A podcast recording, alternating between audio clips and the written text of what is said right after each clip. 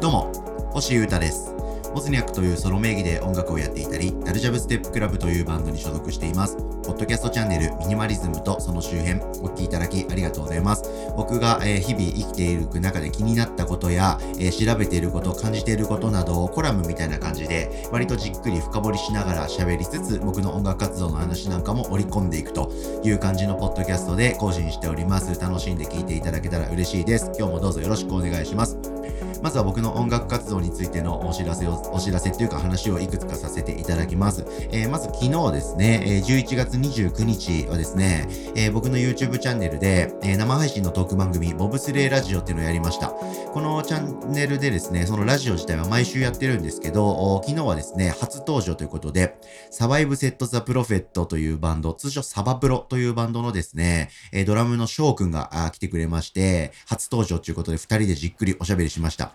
サバプロはですね、えー割とそういう生配信やったりとか、えーメンバー個人で、えーどこかで露出するってことあんまりないようなスタンスで活動してるようなので、えードラムの翔くんが一人で、えーかつサバプロのことをメインというよりは他のことをざっくばらんに素の状態でいろいろ喋るっていうコンテンツに出るのがレアだったみたいで、サバプロのファンの皆様もですね、面白がって見に来てくださったりして、えー結構配信盛り上がりました。はい。翔くんがやってるサバプロめっちゃかっこいいバンドですし、あと参加しているプロジェクトの L テンポもめちゃくちゃ不思議で魅力的な音楽集団でしたし、なんといっても僕と翔くんが仲良くなるきっかけになったラーメン二郎という食べ物やカルチャーの話など、えーリスナーさんのコメントを読み、読んだりとか、メールいただいたのを読んだりしながらがっつり喋りまして、1時間40分、100分ぐらい喋りまして、アーカイブ残ってますので、ぜひ見てください、皆さん。はい。えー、かつですね、えー配信で言いますと、今のところ予定ですが、明日、12月1日の夜にですね、また、えー僕の YouTube チャンネルで配信やろうと思っておりまして、えーこれ、ハンターハンターという僕が大好きな漫画の、えーストーリー解説というか、はい、今、ジャンプで連載再開が始まって、えーもう6話描かれたんですけど、その6話をまとめるっていうことをやろうかなと思っております。はい。かなり限定した対象者の配信になるんですけれども、ハンターハンターがジャンプに掲載されてる時って激レアなんで、そこを僕全力でエンジョイしようと思ってますので、えー同じような気持ちで、ハンターハンター連載再開したけど話が複雑で覚えてないとか何の話をそもそもしてるんだいという方はぜひ見に来てください。よろしくお願いします。さて、今日はですね、えーそのハンターハンターの話にちょっとつながることでもあるんですけれども、えー物ですね、物質についての話をしようと思っております。まさにこの番組のタイトルにふさわしく、ミニマリズムとその周辺、そのミニマリズムの分かりやすいものですね、いわゆるミニマリスト、断捨離とか、物との付き合い方について、僕の中で最近大きな出来事がありまして、やっぱり物とか要素を少なくして生きていくことって楽しいなと、それでいいなって思えた出来事があったので皆さん聞いてください。はい。あの、物質からですね、割と僕解き放たれておりまして、機材とか道具っていう意味であれば、僕の暮らしや活動を豊かにしたり、活動を加速させてくれたりする、クオリティが上がるに貢献してくれるものは積極的に使っていこうと、道具は愛していこうっていうスタンスで生きてはいるんですけど、日常的な、まあ僕、人間としての暮らしっていう意味では僕、所持品とか使うものとか、えー身の回りにあるものって少ない方なんじゃないかなと思っております。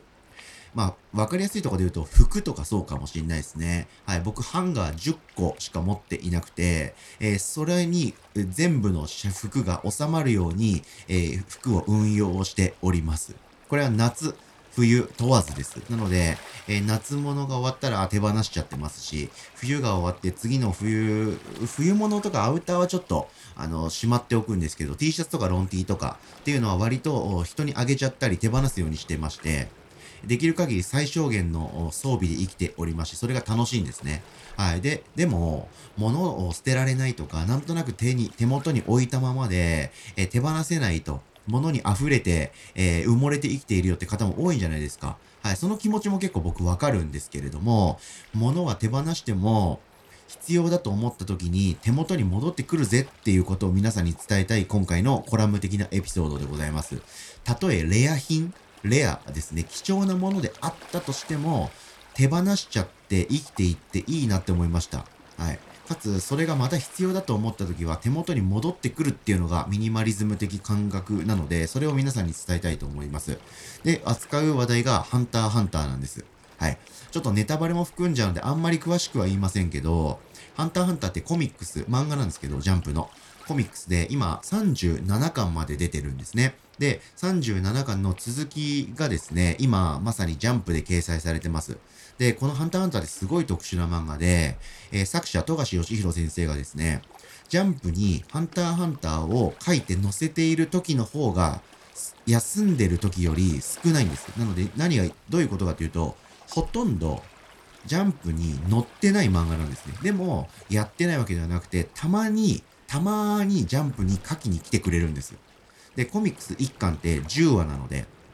大体ね。なんで、ハンターハンターって、えー、何年かに1回、10週間ジャンプに掲載されて、また何年も休むっていう漫画なんですね。はい。そんなこんなで、えー、今、38巻に掲載されるであろう話を毎週ジャンプに書いてくれてて、僕らはそれを毎週読んで楽しんでるわけなんですけど、そこのとあるストーリーのとあることがあり、その中でですね、コミックス0巻つうものがありまして、ここを読んだことがある人は激アツ胸アツになるっていう展開があったんですね。で、ゼロ話って何かっていうと、ハンターハンターのアニメがですね、一時期映画化された時がありまして、その映画化公開記念で、えー、来場者特典ということで、100万部かな？何百、かなりの数すられたんですけど、来場者特典でゼロ巻っていうのが配られた時期があるんですね。はい。で、ここにですね、特別読み切りみたいな感じで、ハンターハンターの重要キャラの過去が描かれたっていうオリジナルストーリーが掲載されたんですよ。で、そのオリジナルストーリーを読んだことがある、そのゼロ巻を読んだことがある人は、今、ジャンプに掲載されているハンターハンターで、うわーってなってるっていう、そういうマジックが起こってるわけなんですね。そのゼロ感が映画来場記念で配布されてたのって9年前の映画が公開された時なんで、9年前の出来事です。はい。で、僕その時はハンターハンターはふんわり知ってた程度で、ここまでハイパー好きな漫画でもなかったんですね。で、ゼロ感っていうのが1から37で買える漫画とは別で存在してることは知ってたんですよ。なんですけど、まあ、パラレルワールドっていうか、ストーリーの原作に関係ないんだろうというふうに軽視していまして、特に読んだことなかったんですね。で、古本屋で安く売ってて、おまけ本みたいな感じで存在してることを知ってたんですけど、読まなかったんですよ。で、手に入るだろうと思ってたんですけど、読みたくなったらいつでも手に入るだろうと思って、えー、買ってなかったし、読んだことなかったんですけど、今回こういうことがあって、ゼロ感超読みてってなったんですよ。でも、同じようなことを全員考えるわけで、えー、この前、その、ゼロ感読みてってなるにきっかけになったエピソードが、ジャンプに掲載された瞬間から、メルカリとか、その、ヤフオクとか、えー、ラクマとか、そういった中古市場にですね、あったコミックスゼロ感が姿を消したんですね。はい、僕、大慌てでブックオフ近くにある4店舗ぐらいチャリで行ったんですけども、売ってませんし、はい。で、メルカリにちょっとだけあったのもすぐ売れちゃってますし、高額で売れると判断した所有者がですね、もう一冊ゼロ、ゼロ感っておまけでもらったものなのに、6000円とか1万円とかで値段をかけて出していて、しかもそれが売れているという異常状態が起こったんですよ。で、僕、読みたくて読みたくてどうしようか悩んで、昔買っとけよかったとか、前売ってんの見たことあるぜとかいう気持ちがあったんですけど、悔しい思いをしながら SNS で、誰かゼロ感を持ってる人、僕に読ませてください、貸してください、もしくは譲ってください、くださいってツイートしたらとか、えー、ストーリーズとかに募ったらですね、リスナーの方が譲ってくれたんですよ。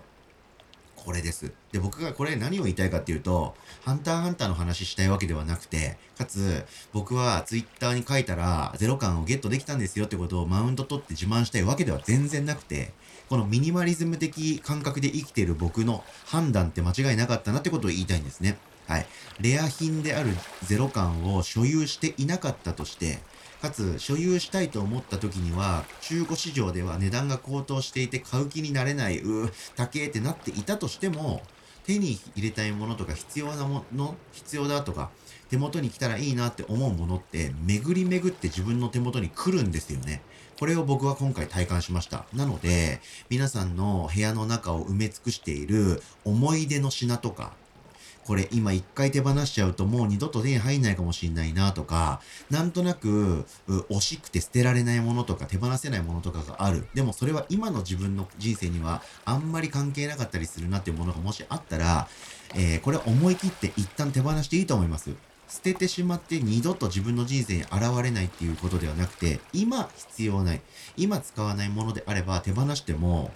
そのうち手に入るというか、また自分の手元に戻ってきますから。はい。そして自分が手元に戻ってきて、また役目を終えたら誰かの元に渡すっていう感じで、世の中に返すみたいな感覚で、えー、物を循環させていくと、結構身軽で、えー、軽やかに生きていけるのではないかなと思いましたので、ハンターハンターとかゼロ感とか全然実際関係なく、物についての考察っていう感じで今日は喋ってみたんですけど、皆さんの中にも、うん、なんとなく足かせになってるっていうか、思い入れはなくはないけど、今全然使わないし、今後も一回使う、一旦使わない気がするみたいなものの軍団があれば、思い切って手放してみてもいいんじゃないでしょうか。ということで今日はこういう話をしてみました。ちょっとスピリチュアルっていうか、感覚的な話なんですけれども、物についてはいろいろこうやって考えると、豊かな暮らしできるかなと思いましたので、ちょっと語ってみました。お聴きいただきありがとうございました。以上、ミニマリズムとその周辺、星豊がお届けしました。それでは今日も皆様、元気にいってらっしゃい。バイバーイ。